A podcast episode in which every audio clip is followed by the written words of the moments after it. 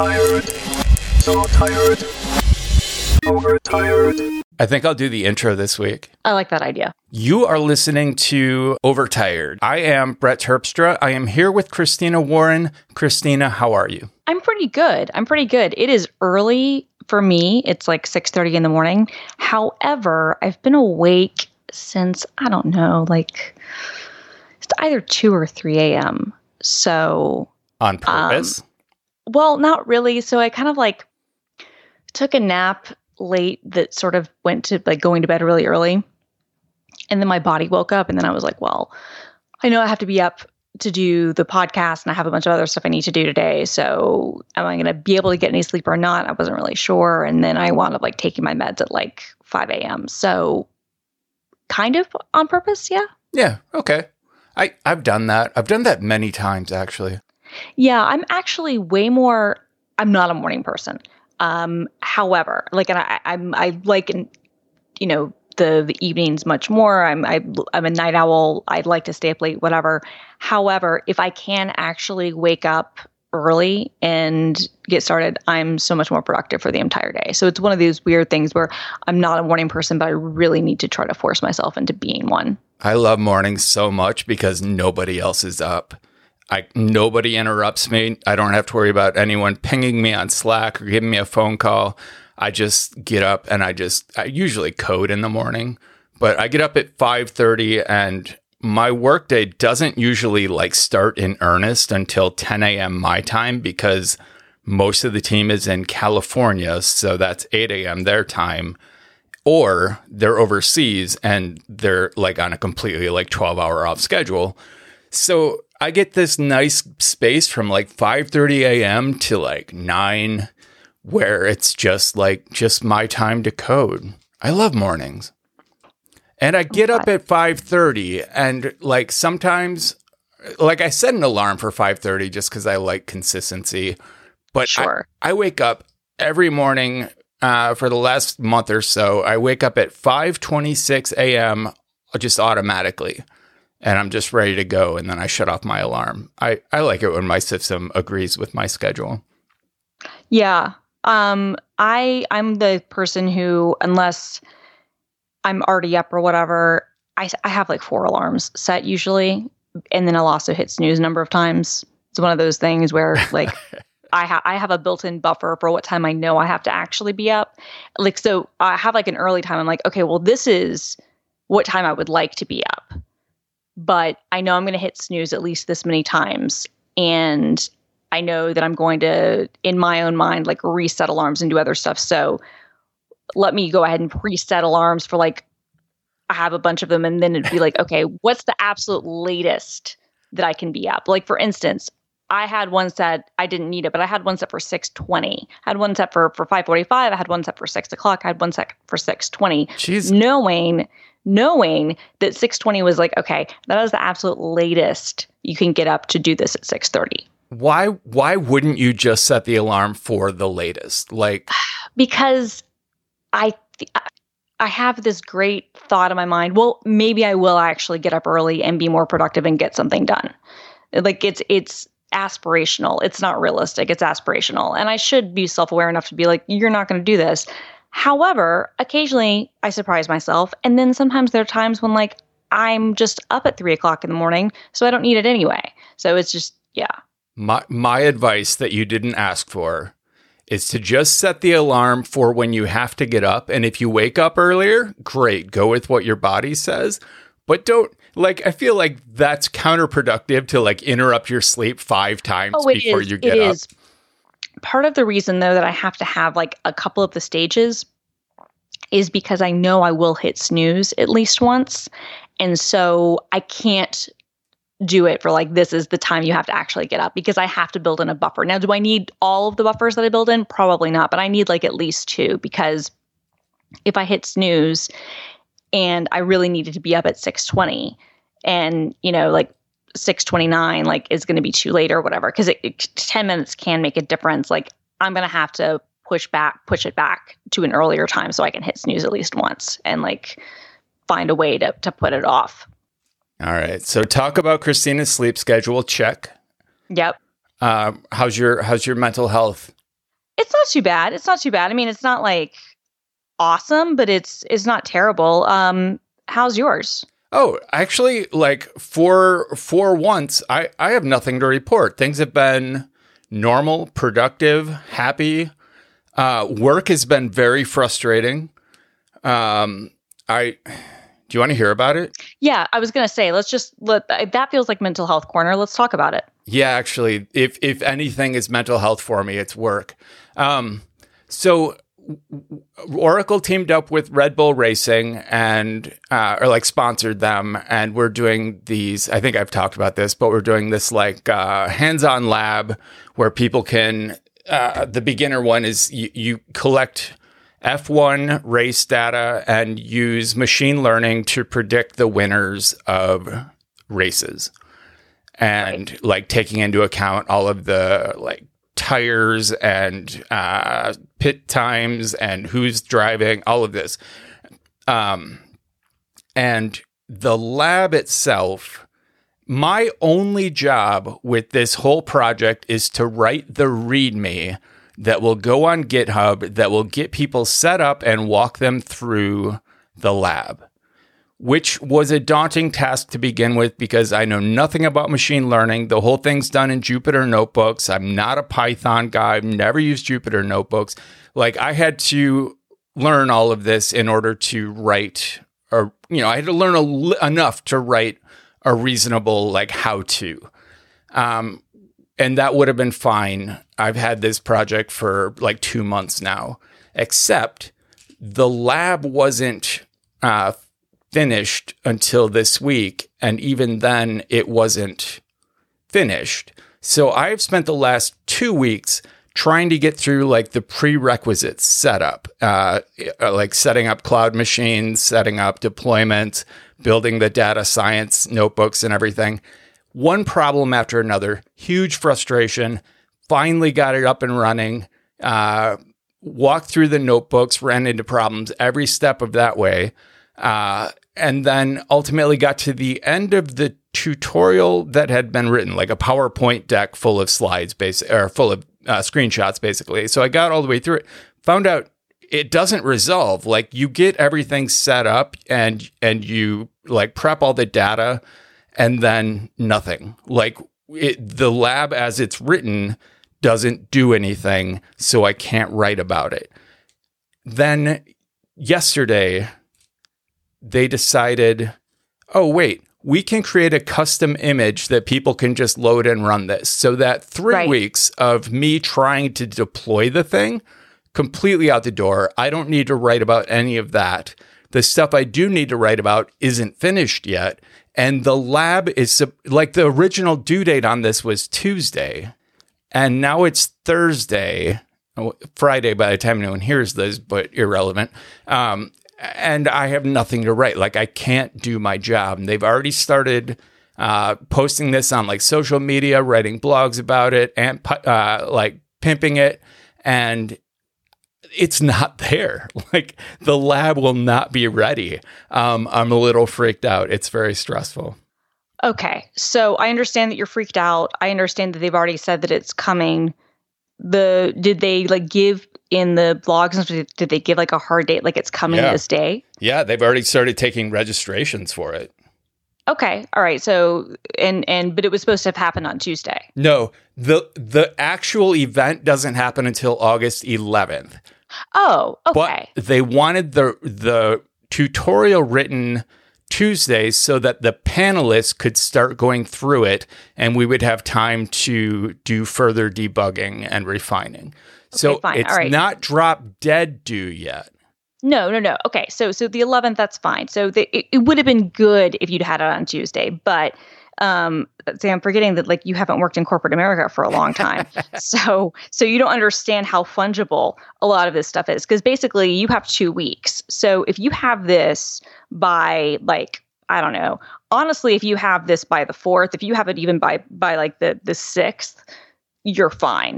Um, Because, yeah, you okay. It'd be better probably if you had it like by like Thursday, so you could, if you needed to make changes, you could make them like Friday. But the eleventh is a Wednesday, so yeah, you're fine. Yeah, Yeah, yeah like I keep I, telling myself that. I also keep telling myself this isn't my fault. I haven't necessarily failed. Like no, I've done haven't. everything I could. No, you've done everything you could. They also they they changed like the way that they could do the image and the other stuff. And honestly, you probably ran into some stuff that other people will be running into as well. Oh, totally. Right? To- that like, was my concern the whole time. Is if me with my my background. Like right. I'm I'm not a newbie developer. Some no, of these you, concepts are new to me. But you've set up your fair share of environments, yeah. right? Like yeah, like like this is not something that's new to, for you. And and um I mean honestly, I don't know what they're doing. Are they getting people like a Docker image that they can just kind of It's um so like they have they call it a stack. Uh it's mm-hmm. a it's a zip file that includes like Terraform scripts. Right. That sets up a compartment for you in your in your cloud the tenancy, mm-hmm. um, and and sets up the data science uh, instance and uh, build, like gives you a blank Jupyter notebook that then you can log into and and clone the the notebook repo. So it's not it, it the way that I did it. It was not a full image. It was basically a Terraform script. Got it. Okay. Well, I mean, but it's but good it thing we ran be. into this. But it will be right, no, which which is good. Yeah. I mean, it seems to me, and I don't, I don't know, like how they're how they're doing this. It seems to me like, and and it, there's probably a good reason why you can't just have a Docker deploy thing because, um, and maybe the Terraform script is. you know, setting up a Docker instance. I don't know. Uh, and maybe there's something with the cloud setup that doesn't allow that. I'm not sure. I'm not going to uh, uh, try to do the, I, I'm stopping myself from going down a rabbit hole um, with you. They're, they're going to figure out the problem. Um, the only thing I'm going to say is like, yeah, if you ran into this, other people are definitely going to run into this. Yeah. So that's number one. And they had to figure it out because you were going through those problems. Yeah, they're going to get it figured out as long as you have it up and that people can, ideally the panelists can test it before the eleventh. That's great. Um, you know, and even then, if there are issues, I mean, you get feedback, you can make changes. It's, uh, I that's how worry, this stuff works. I just worry that we're asking, like, this is a beginner lab. We're asking mm-hmm. most of the people taking part in it will be setting up their first, uh, Oracle cloud infrastructure, uh, account, right. like the free yeah. account. This right. is no, their this is first, first thing. Right. This is their first impression of Oracle's cloud services. So, so okay, I'm going to frame this for you in a really like clear way. This is all really good feedback for a postmortem. I, I'm not. I'm not even joking. Like, A, that is not your decision or your problem. Like, you were tasked with doing a certain thing and and and getting it to work a certain way. This is all really good feedback for a postmortem for people to look at because you're going to figure that out. Um, realistically, it is too late to be able to make any sort of grand scale decision about like what the best way to distribute this would be and if this was the right model and if you need something else. But this is also how you learn and how you get feedback. So. This is all really good stuff for a postmortem. You'll figure it out. You'll get good insights. The fact that you were running into these things beforehand because you were trying. It's not like sometimes, and I'm not going to say that I've ever done this or anything, but, you know, where like you have a certain amount of time for a project and you don't really start it until fairly late in the process. And then you run into like blockers and then you're kind of like, all right, well, this is my fault, but I'm going to try to, you know, B S my way out of it. Like you were giving them feedback as you were going through this. You were figuring out like what the issues were and you were like letting people know. So A, yeah. none of this is on you. Um, it's going to, what's going to get done is going to get done. But, but B, and I think this is more important, even if the result is, as you say, that this is going to be people's first impression and it's not a good one and it's complicated and you, and they don't know what to do. That's all really good feedback. And sometimes you have to have that feedback from the actual end users because coming from the people on the team, people don't listen to that. Like sometimes you have to actually, uh, and and I and I, I I putting it this way not because I think it, this is going to happen, but just as the way I'm framing it, because I say this to people I work with too. But sometimes you have to let stuff fail. Like sometimes you have to let it happen for things to be able to be improved. Okay. I appreciate your feedback. I'm sorry this conversation got really boring for everybody. No, no. I, but it, honestly, I actually think that last bit that I shared, because I've had to come to terms with this before too, where sometimes you can only do what you can do. And sometimes you have to let stuff, if it is going to maybe not work out or not whatever, like you have to let that happen. See, um, I, I'm used to, like for like ten years, I've been independent, where everything is like entirely my responsibility, and both right. good and bad. And I can take, like, if something goes wrong, I know who to blame. It's me. Like right. everything was under my control. So this is a certain feeling of helplessness. Right. Because you're not in control. You're not in control. And sometimes, and, and I think this is like maybe the more broad thing, like not just like your specific situation, but there are instances that we all run into where um, you have um, like, sorry, what was I going to say? Where, you know, you need resources, you need help, you need people to like convince them like, hey, this is what I need to actually get this done. And you're not going to get it unless they actually see that you need it. Because if you keep pulling miracles out of your ass and making it work, they will never get you what you want, ever. setting setting bad precedents. Do you have to use Jira? I don't. We use something else, uh, which is, I mean, it's both better and worse. Um, it's better because it's not Jira, but it's worse because it's still a pain in the ass. But no, we don't use Jira. I think I'm realizing that it, my problem isn't necessarily with Jira. I think any kind of uh, ticket-based project management system that requires me to like post my status for everyone else, I'm just really bad. Like I worked for Agile, uh, we, what was Agile Bits, uh, one right, password. Right, one password. Yeah. And part of the job, everyone on the team, no matter what your position was, was doing customer support and logging into the forums every day and taking as many support requests as you could, like first thing in the morning. And I'm just really bad at that, like logging in and handling other people's problems. Like I, I, I do great with my customer support for my own software. People always tell me, I love your support. You're very responsive. You do a great job. There's something about, like, I have to be truly invested mm-hmm. to to want to, like, to to spend my time updating a ticket system instead of just doing the work. Like, it never sits well with me. And I, I, I, I don't think Jira is the problem. I think it's my attitude toward, like, accountability no. to a to a group. No, one hundred percent. Um, yeah, and because I've used what I've, I've used, uh, um, what's not Asana. I've used Asana. Uh, I've used Trello. Uh, I've used um, uh, Azure DevOps. I've used uh, what do we call it? Is it Planner, which which is Microsoft's like r- like version of Trello essentially. Uh, GitHub has some sort of thing yeah. that's kind of similar. Actually, like um, GitHub's. Yeah, I do too. I, I actually would probably rather um, use um, GitHub projects. Yeah, exactly. I would probably actually rather use that than Azure DevOps, but we use Azure DevOps boards for a lot of stuff. I would probably rather use projects, but it it is what it is. And I kind of run into the same thing where there are things where like I have my own list and my own stuff that I'm doing, and then I forget to like update the other thing.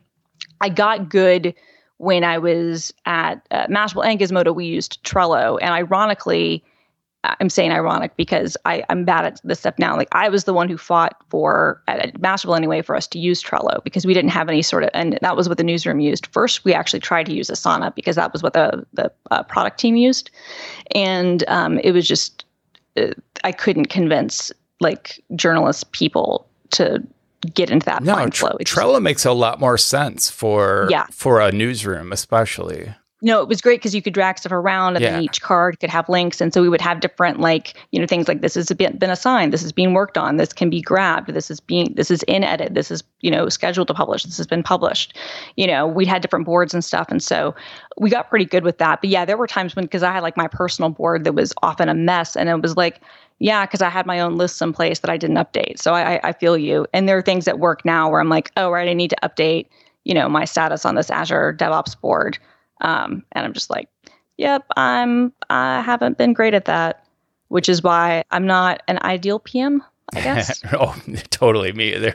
If you're ever looking for a really, really good Trello alternative, uh, Meister Task from the people who make MindMeister is a really well thought out uh, Kanban, Kanban, Kanban. Uh, yeah, however you say it. Uh, board at, with like full dashboard. You can have multiple projects and uh, good A P I. It's it's really nice. I've only used it on small teams. I've never used it on like a team of ten or more. So I I I don't know how it holds up. I assume It does. I assume it's good. Yeah. Um, I uh, love that you can turn a MindMeister mind mask into a Meister Task task board with one click. That's yeah. No, that's fun. Nice. No, see, that's super good. Yeah, I um, I love Airtable. We used to use Airtable, oh, and then yeah. we had to stop, and then we had to stop using it. But I love Airtable. Airtable's um, awesome. Airtable is really good. Yeah. So you want to completely change the subject? one hundred percent. It was my birthday last week. That's I know not it the was. New subject, but... Happy birthday. Uh, thank you.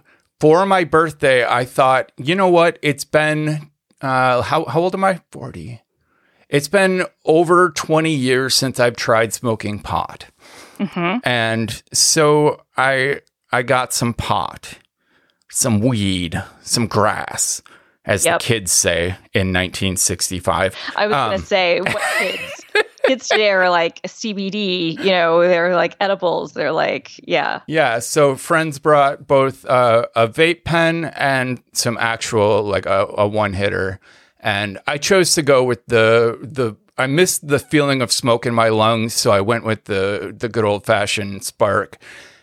I, okay. So back in high school, I tried pot a few times and I had these really bad experiences with like instant vertigo and like, I would just end up on a couch, unable to think, feeling crappy. And I, I hope. And you're like, and you're, you're like, I hate this. I'm going straight to heroin. Yeah, pretty much. Well, I went through like speed and coke, and then decided to go for like downers. But um, I was really hoping, like I've, I've for the last twenty years, I've listened to people talk about just like relaxing and opening your mind and just. Like the fun of being stoned. And I thought maybe it'll be different now. So I had my birthday party a week late because of my oral surgery. Um, and, and so it was just this week or like this last weekend, I tried it, had the exact same experience as high school. It was awful. Like I hated oh, no. it. Like my, my, I couldn't, I couldn't think, I couldn't follow a conversation for more than five seconds. And I was constantly trying to like piece together what had just happened in the last thirty seconds to an extent where like I wasn't freaked out. I didn't get anxious, but it was very frustrating. And I ended up just sitting on the couch and petting my, my dog because it was the only, I didn't have to follow my dog's conversation. I had to leave the party because it was so, it was awful. So I, I am not becoming a pot smoker as much as the idea of it appeals to me. It apparently won't work for me. I'm so disappointed to hear that.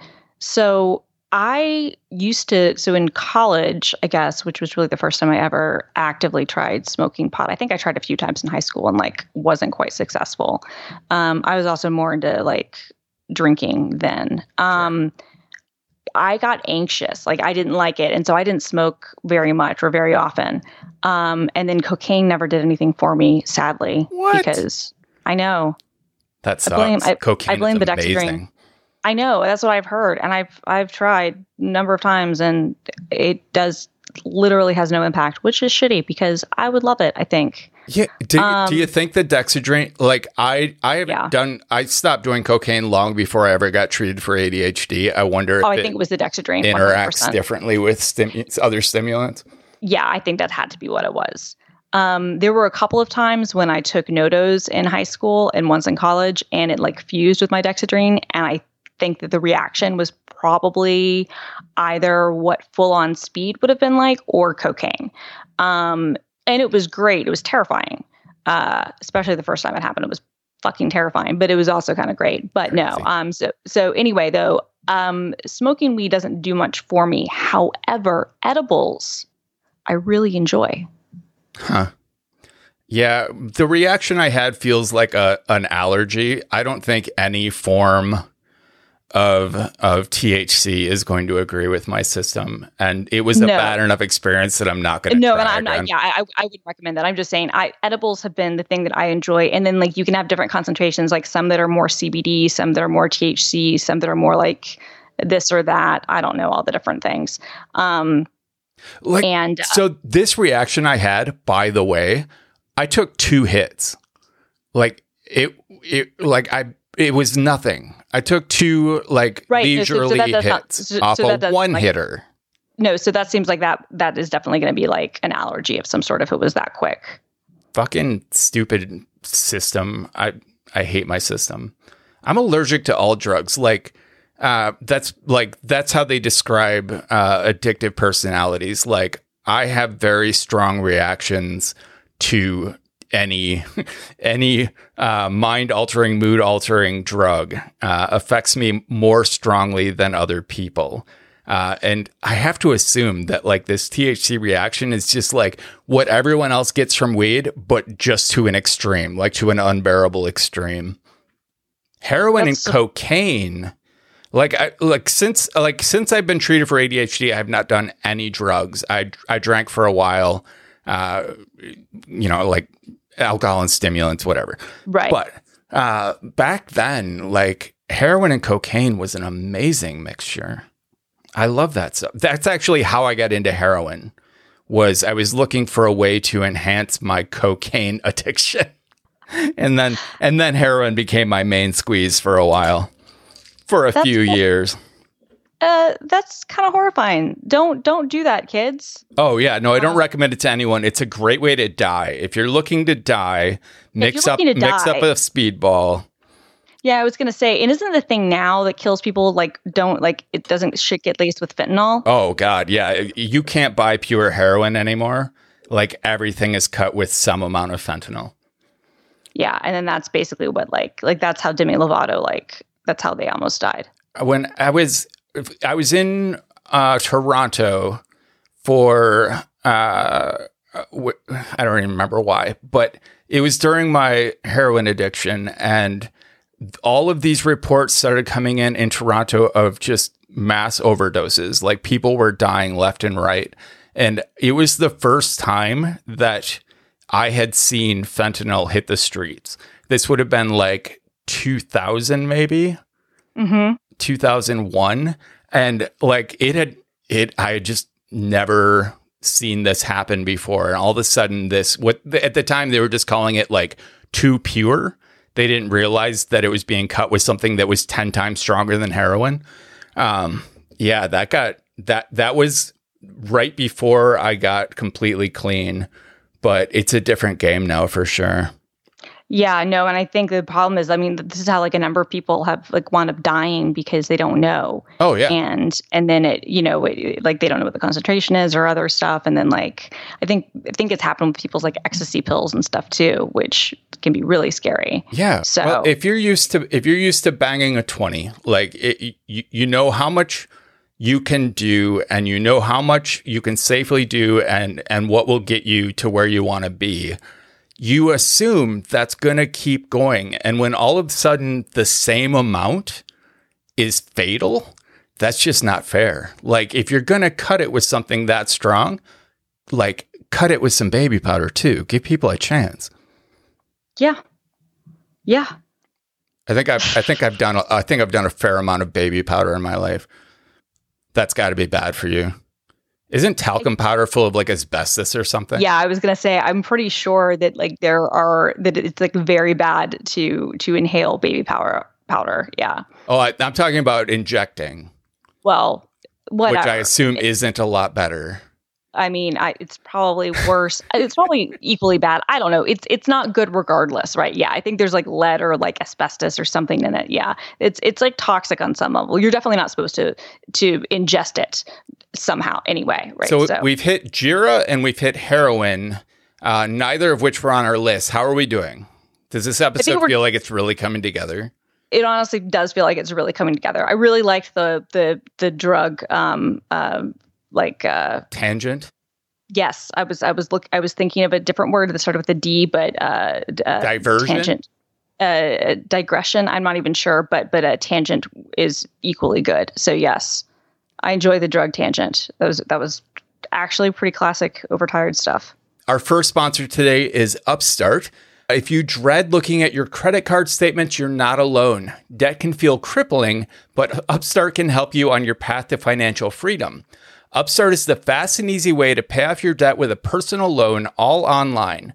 Whether it's paying off credit cards, consolidating high-interest debt, or funding personal expenses, over half a million people have used Upstart to get a simple, fixed monthly payment. I racked up uh, a bunch of credit card debt during a financial rough period over a few years. I was able to make my monthly payments, but they were huge and I wasn't getting anywhere with paying down my balances. I got an Upstart loan a few months ago, wiped out my credit card debt completely, and have been making fixed monthly payments and watching my debt disappear ever since. And my credit score is back to excellent now. Uh, with a five-minute online rate check, you can see your rate up front for loans between one thousand dollars and fifty thousand dollars. I got approved the same day I applied, and I had my money a day later. And now my credit cards are paid off, and I'll be debt-free in five years, and I'm saving over six thousand dollars on, on what I would have paid in interest to the credit card companies. So find out how Upstart can lower your monthly payments today when you go to upstart.com slash overtired. That's upstart.com slash overtired. Don't forget to use our U R L so they know that we sent you. And loan amounts will be determined based on your credit, income, and certain other information provided in your loan application. It's not an invasive application, though. Don't worry about it. Uh, go to upstart.com slash overtired. Seriously, like my credit score is, what's, eight eighteen? Wow. That's yeah. really high. Yeah, I'm doing good. I'm doing good. What is the Beeper I M service and how does that relate to you? Well, I was supposed to do an onboarding with it today and I just had, I just, I, so I put it off for, for um, two weeks until I could get another thing. So Beeper is this cross-platform. It's basically, it's a beeper dot com. Um, you have, it's on a wait list right now. And then I paid to own my own username. And I also paid to basically like get like, to the front of the line so that I could, um, you know, like get access to it earlier. But basically it is a, like it's in a lot of ways, it is basically just like a, like Adium, but for the next generation. Wow. I haven't used, you say Adium. I say Adium. Is that, can I say Adium? You can say Adium. I, I say Adium, but you can say Adium. Um, any of those things. It's basically kind of like, I think it's it's built on Matrix, but the whole idea would be that it has all of your different chat services in one interface. So instead of having to have a jillion different apps, you can have them all federated. So you could have Slack, you could have WhatsApp, you could have, you know, iMessage, you could have Oh, I R C. I've seen this before. Or like I saw a preview. Yeah, I did not sign up for that beta, but... um there was another one that was an all-in-one chat thing. It was like, you can install it through Brew Cask.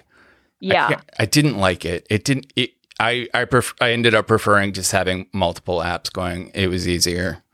Yeah. So this is, this is like a new, um, thing. And I'm, um, Uh, I like I said, I paid for it, um, and I know the guy who he's kind of like a he's the co-founder, um, uh, Eric uh, uh, Mikakovsky. He created the Pebble smartwatch. If yeah. you remember that, yeah, yeah, yeah. So he's a great guy, and and this was kind of like his side project, and now he's kind of doing it. And so I'm I'm super excited uh, to try it out. But I they're doing like personal onboarding, and mine was scheduled at like eight a.m. today, and I just was like, I don't want to do it. So I'm not, um, but I, uh, I'll, I'll do it in two weeks, but I'm excited about it because it's going to be a pretty cool service, I think. So, so you put a link in, in our, our quip and I did not have Firefox running. And for some reason, every time I clicked it, it opened iTerm. That's weird. weird. Yeah, I, it's probably something to do with Choosy. Choosy must be like, no, nothing's yep. running. So, oh, because it, it's looking for the best running. Yes. And I have iTerm as ha- a possible browser. As a possible option. Yep. Yep. Okay. Did I tell you about... I'm sorry, I'm changing the subject no, mildly. Please go for it. Um, did I tell you about the uh, experience I had with my Zoom redirects? No. So I I had... Uh, choosy watching for Zoom links. And yeah. instead of opening them first in the browser and then in Zoom, I was just having them pipe them straight to Zoom. Totally. So I didn't have any open browser tabs. Yes. Except when I started working at Oracle, they use S S O to sign into Zoom. Right. So, so that doesn't work anymore because it has to, you have to go through the browser thing. Right. You have to and have, I, yes. I could not figure out why my Zoom meetings, like I couldn't get into my Oracle Zoom meetings. And you're like, I what is up, going on? And you're like, oh, because I'm suppressing this login. Well, yeah, I realized that while tech support was screen sharing and controlling my machine, I'm like, hold on, I think I just figured out what's going on. Speaking of, I last week I got a, uh, like I run this, my computer, my personal Mac Mini is registered as a work machine, uh, which means they control a certain amount of like... Right. They've, they've got like an M D M on it or whatever. Right. So I got a, a push notification that said there was a required uh, transition. I don't remember what the new one was called, but they were... Uh, they pushed a profile that took over my machine, changed my machine name, changed my host name, added permissions for them to remote wipe my machine and filter all my network traffic, even when I wasn't on the V P N. Um, it was extremely invasive. And as a result, my computer has been cleansed of everything except for Cisco AnyConnect, which I need to get to Jira. Um, and I'm just waiting to see how, how long it takes for I T to tell me I can't Notice. use this machine anymore and be forced to only use my, my work laptop, which they're welcome to install anything they want on. Totally, because they own it. Yeah. Um, my hope, and, and I don't know, I guess it depends. So like our, and I have to say here, they are not invasive, at least what they do for our personal machines. So our machines can be marked as like personal or um, like, you know, company. And the ones that are company oriented, at least the Windows machines, they can definitely do more stuff on the profile, and like they like have like a software catalog and there's more stuff that can be done. But on like my personal Macs, there is an M D M on it so that I can access company resources. But I think really the only thing that it requires is that I have um, encryption yeah. on and a couple of other things. And they do make me, they, they have like required me to like, you know, uh, enable, I think they have a copy of, of my, you know, encryption key or whatever, which fine. um, well, cause I could change it, you know, sure. I mean, like it wouldn't, it, it is what it is. Um, like, like my, my, my, my, um, file vault or whatever, but, um, you know, and I, I guess they could remotely wipe it if they needed to. I'm not actually, I'm not even sure on the personal ones if they could, but anyway, it's, it's not that bad, but the way that it works is that I guess like the M D M has to make contact every so often. I think it's like every thirty days to know, is this still in compliance or not? And so that would, that would be the, I guess, how long you would have before they would then be able to check. But I don't know what, what things they look at beyond that. Like, well, and I also don't know what the penalty is for, uh, for not being compliant. I, Like, I would rather just unregister my machine as a work machine, because there's actually, other than V P N access, there's nothing I need my machine registered for. Uh, anything that I need to do that requires a registered computer, I can do from my work laptop.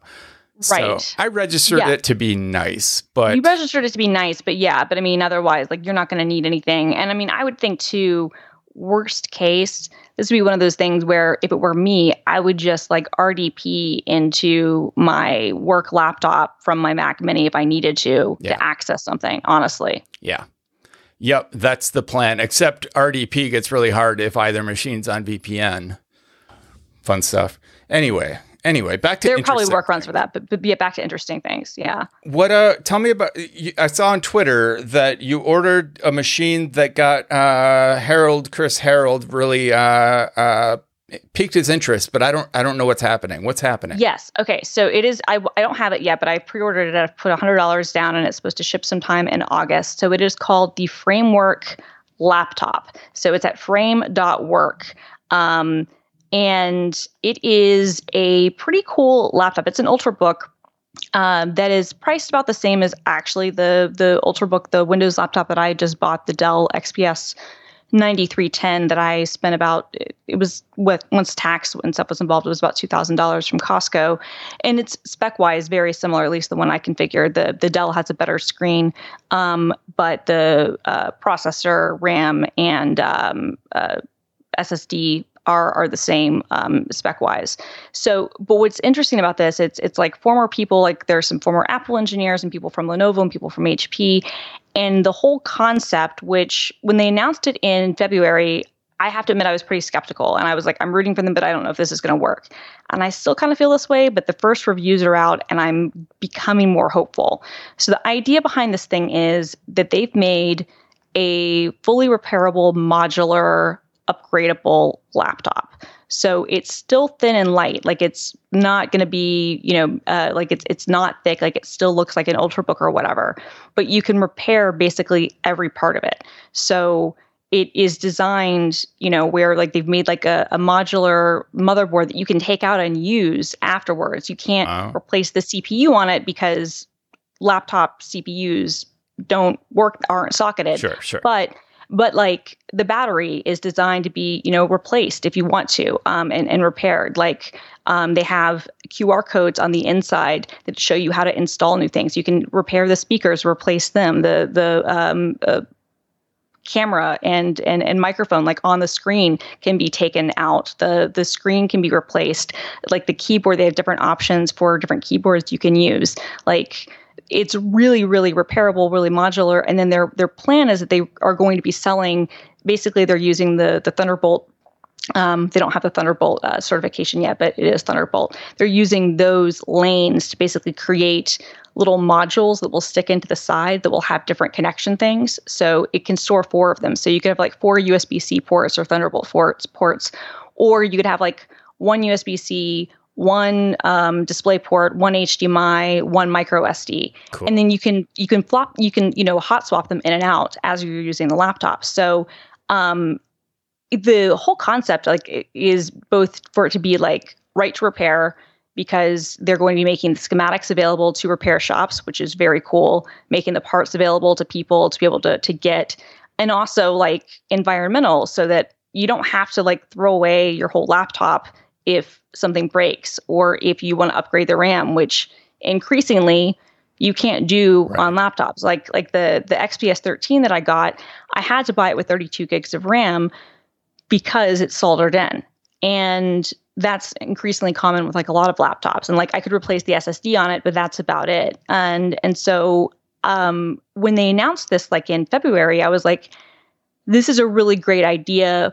I'm not quite sure if this concept will take off, because we've seen like the modular phones before and the other types of upgradable stuff. And like they just haven't had a market where there have been enough people who've been willing to support it.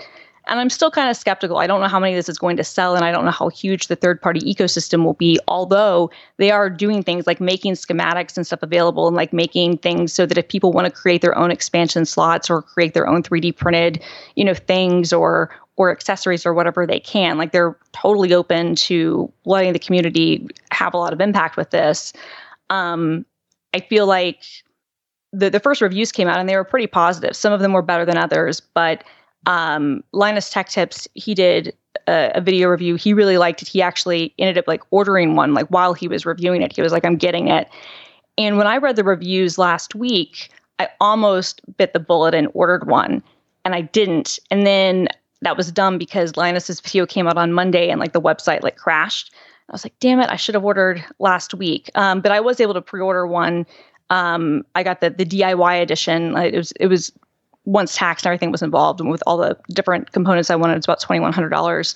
Um, so not, it's a basically priced about the same as what I paid for the Dell, um, for, for similar specs. And, um, they say it'll ship sometime in August, but I'm really excited about it. Like I, I, I want this concept to work, you know, even if it's not something that will have like m- mass broad appeal. I really like the idea of having something that's sustainable, upgradable, tinkerable, you know, like a company that's everything actually dedicated. That an Apple machine is not.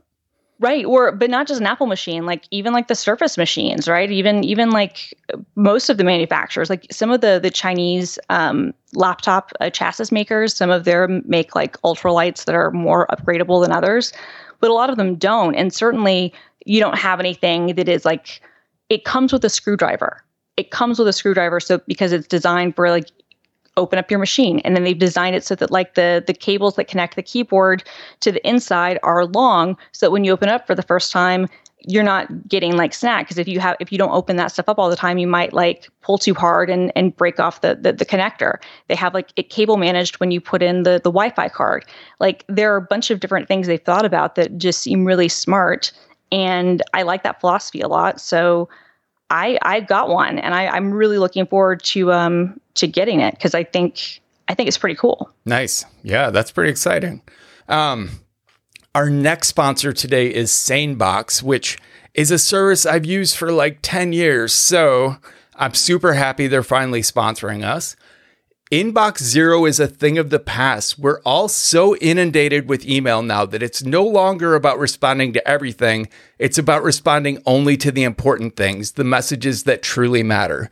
And that's where SaneBox comes in. Think of it as an E M T for your email. As messages flow in, SaneBox does the triage for you, sifting only the important emails into your inbox and directing all the other distracting stuff into your Sane Later folder.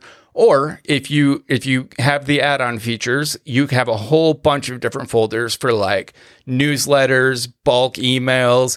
You even get a Sane black hole where you can drag messages from annoying senders that you never want to hear from again.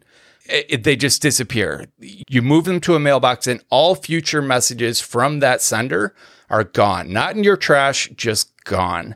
Um, one of my other favorite features is the snooze folders. You can create custom folders with uh, certain time intervals on them.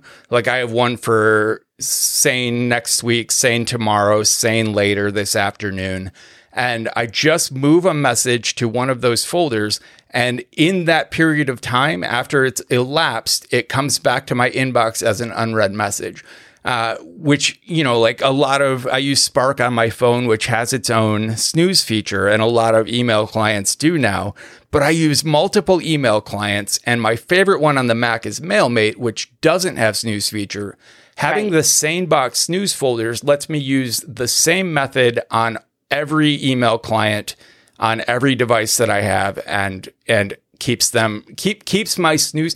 Like if you snooze in Spark on your phone and then go to MailMate and you want to see a message that you know is snoozed, you can't get to it. But with a Sane snooze folders, you totally can. There's also one called Sane Reminders that will ping you if someone hasn't replied to your email by a certain date. Anyway, see how SaneBox can magically remove distractions from your inbox with a two-week free trial. Visit sanebox.com slash overtired today to start your free trial and get a twenty-five dollars credit. That's S-A-N-E-B-O-X dot com slash overtired. I, I, I recommend SaneBox to everybody. I, I use, this is not an affiliate link for me, but when I recommend it personally, I use an affiliate link, and I have my next three years of SaneBox paid for because so many people have signed up from that link. You, once you get it, you will have trouble living without it. So sanebox.com slash overtired, highly recommend everybody check it out. Awesome. Okay. So, so, so I was just talking to my sweetheart about the fact that so many great iOS games came out with like more monetizable versions. Yes. And eventually let the original version die. Die. Mm-hmm. And sometimes not even more monetizable. They just thought they had a more fun way to, like Monsters Ate My Condo. Amazing first version. Second version, totally different concept. Still fun, but not as fun. And then right. they, they just... They were like trying... They were like trying to chase like what the trends were with yeah. games. Yeah. And they let the first one die. It no longer runs on current O S's. And it's very frustrating. And Angry Birds went down that path. Uh, like I had a blast with the first version. Mm-hmm. And so like a day or two after I had this conversation with Elle, uh, Angry Birds Reloaded came out, and it went back to the original formula, and it's just the first version with a few extra like power-ups and add-ons, but it's all the fun of the first game. And it was very serendipitous that I was complaining about this, and then they came through, and I'm once again playing Angry Birds. It's like That's it's two thousand four awesome. All over again. Man, so I met one of the Angry Birds uh, creators once. He like came to Mashable. He was like six ten. My, actually, actually, actually, actually, he might have been over seven feet tall. I don't remember, but I remember in that office, like we we had a thing where like we drew, like we we took like you know his height and my height and like drew them on the wall because he was just like such a big guy. Um, they also they sent me Angry Birds Vans once, which were probably the coolest shoes I've ever had. No. So those are my, and I actually had the Angry Birds plush animals that like I bought. Um. I loved Angry Birds back in the day. So Cute. I, I'm glad to know that that Reloaded thing or whatever is back. Is it like an Apple Arcade or is it just like in the App yeah, Store? Like it's Apple? In Arcade. Nice. Yeah. Did Did you know that when the original version of Angry Birds was released, there were only five people on the team? Yes. It, it was a five-person team making a game that became a goddamn movie. Yes. Um, a, a series of movies. And that like, I, I, I don't remember how much E A bought Rovio for, but they bought them for a lot of money. And yeah. That's a that's a, a developer success story right there. Oh, it's the biggest one. The only problem they had was that they some of the sequels and some of the other stuff they did over the years wasn't as successful. And like you said, they went into the I P space where like, oh, you have to have coins and you have to, yeah. you know, like have this many lives and, and do these things to, to get power-ups and this and that, which ruined the whole thing, in my opinion. Yeah, it was a totally different game. Completely. And then, you know, they, they had like a lot of, um, they struggled, I think, because some of the, they, they, like Angry Birds two was good and they had like, there was Bad Piggies, but like, you know, there's only so much you can kind of do in terms of the level design with this sort of thing. And, you know, it's, it's like a, but I think it was probably the first, yeah, I think it was like the, and for a time, I think it was the strongest, like, but it was like, if we want to be honest, I think it's the first mobile gaming I P. Right? Like yeah. that, that you could, uh, that could, you know, obviously doesn't have the longevity of like a Nintendo, like a Mario or a Sonic or whatever, but yeah, it became a movie and the movies did well. And, you know, they sold merch. Like I bought the freaking plush dolls mm-hmm. back when I lived in Atlanta, I had them. Um, so, I mean, that's how long ago it was. Like it was like, I think it's, I actually, I'll have to go back and look, and Mashable ruined their website. They did a redesign. And they did shitty stuff with all of the old stuff that had been written before they'd moved to this new custom C M S. So anything written like pre-early twenty sixteen, they stripped of all the formatting, got rid of all the photos, got rid of all the links, any of the shortcodes. Like they really did the worst regex sort of thing they could have possibly done in archiving it. So yeah. it, uh, it sucks to try to go back and read any of my old work because I'm like, well, now I can't. Um, but... Uh, that uh, I, I'm pretty sure that I wrote something a decade plus ago about how it was like the the Mario of the mobile age because of of how it was like the first like mobile grown, you know, like true success brand sort of thing. What was the what was the one that oh, Epic? What was the Epic game? Oh, um, Infinity um sort uh, Infinity whatever. Mm-hmm. The one that, that they got into the big snafu with Apple about. Oh, Fortnite. Fortnite, yeah. I, I feel like Fortnite came maybe close to that level of of success. Oh, most definitely. And it's free to play, but Fortnite is not just on mobile, right? Sure, like, sure. Oh, that and, is and, a major and, and, difference, yeah. And it didn't launch on mobile. Like, Angry Birds was interesting in that it was an iPhone game. And then it was eventually ported to all these other things. Like you could, like it was on Roku T Vs at one point, like, yeah. you know? Yeah.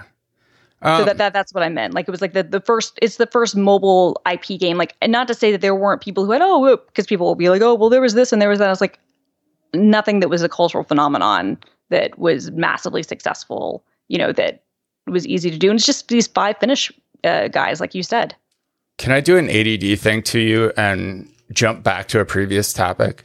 Of course. Of course. That's what we do. That's that's the I mean, show. This is our show. Um, do you think I could make a Hackintosh out of the Framework laptop? I have no so, idea what goes into a Hackintosh to begin with, so I don't know what okay, the limitations are. Okay, so here's, here's the problem with it, because I actually looked into that. Here's the issue. Um, right now, no, unless you have an external G P U, uh, or you are able to go through some sort of emulation layer, because... Um, the last Intel like support that they have is for the tenth generation processors. So the eleventh gen chips that they're using and the uh-huh. newer Z um, um, like a integrated graphics, there aren't any drivers for that. Huh. So unless Apple somehow releases another, you know, like Intel-based Mac, and they somehow update their drivers. Um, there yeah. are rumors. Not going to well, happen. Well, well, probably not for the Z. However, there are rumors that suggest that they will be releasing an updated Mac Pro that will be running a Xeon, like the latest Xeon processor. So if that happens, which honestly, I, I kind of believe that. Um, I, I could see them doing that. Um, if that were to happen, it's possible that at that point, there might be some updated drivers. However, no, I, you wouldn't have any sort of accelerated graphics at all. So what you would need to do in this, because I'm looking into this myself, you would need to have like an external G P U um, and uh, and it would need to be like an A M D G P U. And then, yeah, I think it would work because like I've, I've Hackintoshed my uh, twenty eighteen uh, MateBook Pro.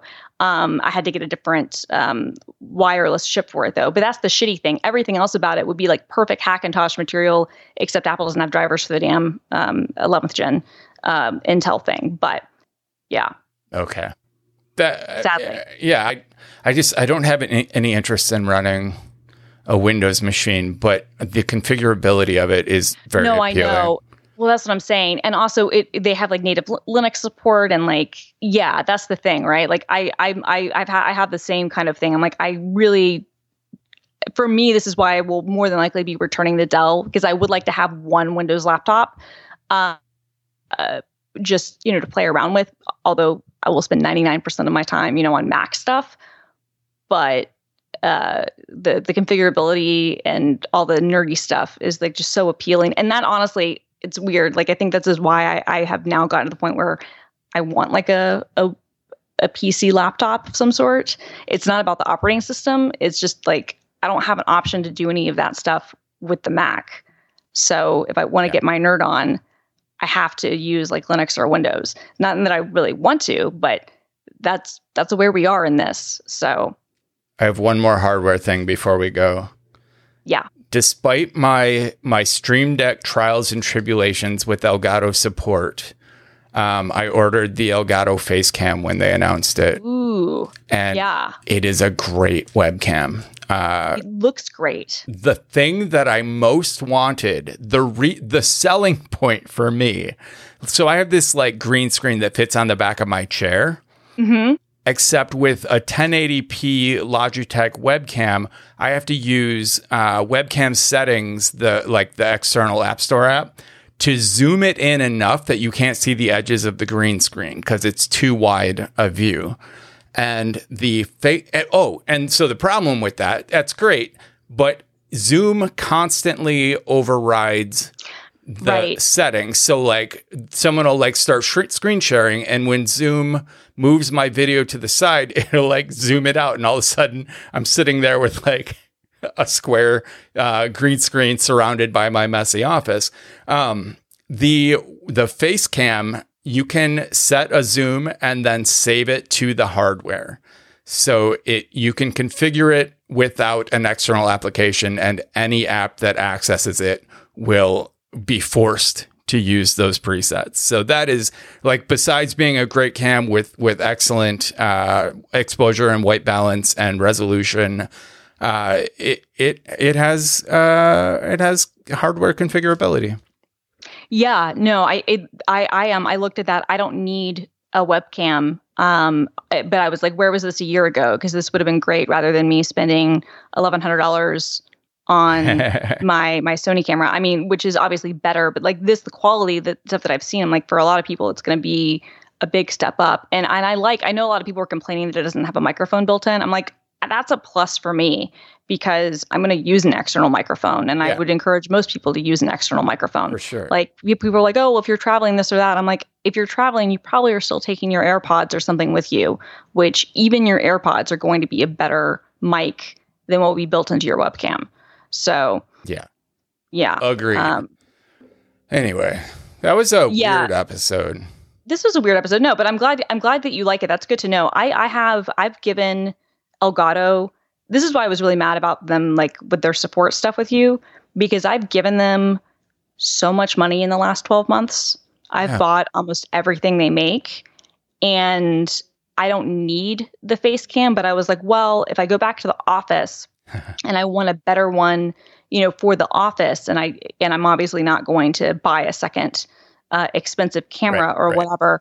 Then I was like, well, maybe maybe I'll get it for that, right? Like, you know, or or maybe it would be a good, like maybe a, a doable like travel thing if, if if travel comes back or whatever. So I was like looking at these things, but I have like the Key Light Air, I have two of those, I have the multi mount, I have the um the the um, pull down green screen, I have the H D sixty S Plus, I have the uh, the uh, Camlink four K. Like I literally have like almost I have the um uh. the ring light. Like I have everything practically they sell. I have to have the Stream Deck X L. So like when I heard this, I was like, okay, I'm really mad at Corsair right now. We're not treating you well, because that makes me like question how I've spent all this money on stuff. But they did at least come through. Have you received your replacement? I, I just got it uh, last week. I, I now have both of my Stream Decks working again. And so I, we're going to go over a little bit here. Yeah, that's fine. Um, I I set up my Stream Decks so that, uh, like, so my Stream Deck Mini, which is six buttons, uh, I have it as like my auxiliary. When I switch to a profile on my regular Stream Deck, it sets up six extra buttons on the auxiliary Stream Decks. So like when I when uh, screen uh, ScreenFlow loads. It loads up all of the editing buttons on the regular Stream Deck, but on the Stream Deck Mini, it loads up the recording button. So I can start, stop, pause, add markers, uh, open the recording monitor, all from the Mini. It, I've got this perfect like tandem Stream Deck system set up. I, I love it. And you can control one Stream Deck from another. I'm having so much fun. Yay. Have you That's seen, awesome. Have you seen Reincubate Camo? Yes. This may actually have even come up on this show before, but... Yeah, I think you might have been the one who told me about it. That's that's the app that lets you use um, your... Um, iPhone. Um, iPhone, yeah. Yeah, as a webcam. It's... Yeah, it's pretty cool. If you have if you have a good mounting setup, but you can get that's, a well, GorillaPod for... Yeah, I was going to say, if you get a GorillaPod or or um, something else even, like if you get some of those things that you can frame with it, yeah, that's that's a really good option. Unless you have, you know, a... a a Max Pro size iPhone that you can't possibly mute or can't pop, possibly mount and still be able to see your screen around. Uh, it's a good option. Anyway, yeah. So this episode got, it was diverse. If di- yes, di- diverse would be my word for it. Jira, heroin, customizable laptops, Angry Birds, uh, webcams. I feel like We hit we hit all we hit all the important stuff. All the stuff we really you're did. talking about today, we hit it all. Honestly, this was like our most tech heavy episode in a really long time, and I'm I, I'm glad for it. I'm here for it. I will say your episode last week with Ashley Esqueda uh, was very listenable. Uh, you got into gaming, which is great because I can't talk about gaming. I have, I have nothing to add to that conversation, but I feel like it's an important like tech topic. So. Thank you for a great show. I uh, I enjoyed it much more than the Who's Fuckable in two thousand Boy Bands episode. We tried. We tried. Yeah, that, that one uh, didn't go in that direction. So it was, yeah, it was more gaming and, and tech kind of rather than than being um, uh, pop culture related. Hey, look, we all have multitudes, okay? So. Yeah. Nice job. Thanks for doing Thank that. Thank you. Thank you. Happy birthday. I'm glad that your um, oral surgery went well. How how did your recovery go? How how how are you feeling? I, I am fully recovered now. It was a rough week. I didn't sleep much. They gave me zero pain meds after pulling out half my jaw. Right. Um, and I only have half a mouth now. So I'm learning to eat with half my mouth until next March. So. Uh, and, and then and then and then you're getting like implants or whatever? Yeah. yeah. Yes. Assuming nice. I still have my job and full dental coverage, I will be getting implants. You're going to still have your job in full dental, so. Yeah. All and right. Are you putting enough, are you putting up for next March because they need to for your healing, or are you like, is, is this how you're like cheating the insurance system? Healing. It takes okay. it takes four months for the extraction to heal. Uh, then they add the, uh, like the posts for the implants. And then that takes four months to heal. Then they Got can add it. the teeth to it. Oh, God. But it also wow. works out so that I can hit my dental max in, no, across two different say, years. No, that well, th- this is what I was asking, because my dentist has done that with me before, where she's like, okay, well, we're going to schedule things are all all around this time. And that way, when you come back after the first of the year, you'll have a new deductible. And I'm like, yeah. You're smart. Yeah, that's my dentist said the exact same thing. They usually schedule stuff like this out over a couple years. Love it. All right. Well, Christina, get some sleep. Get some sleep, Brett. The system is going down low.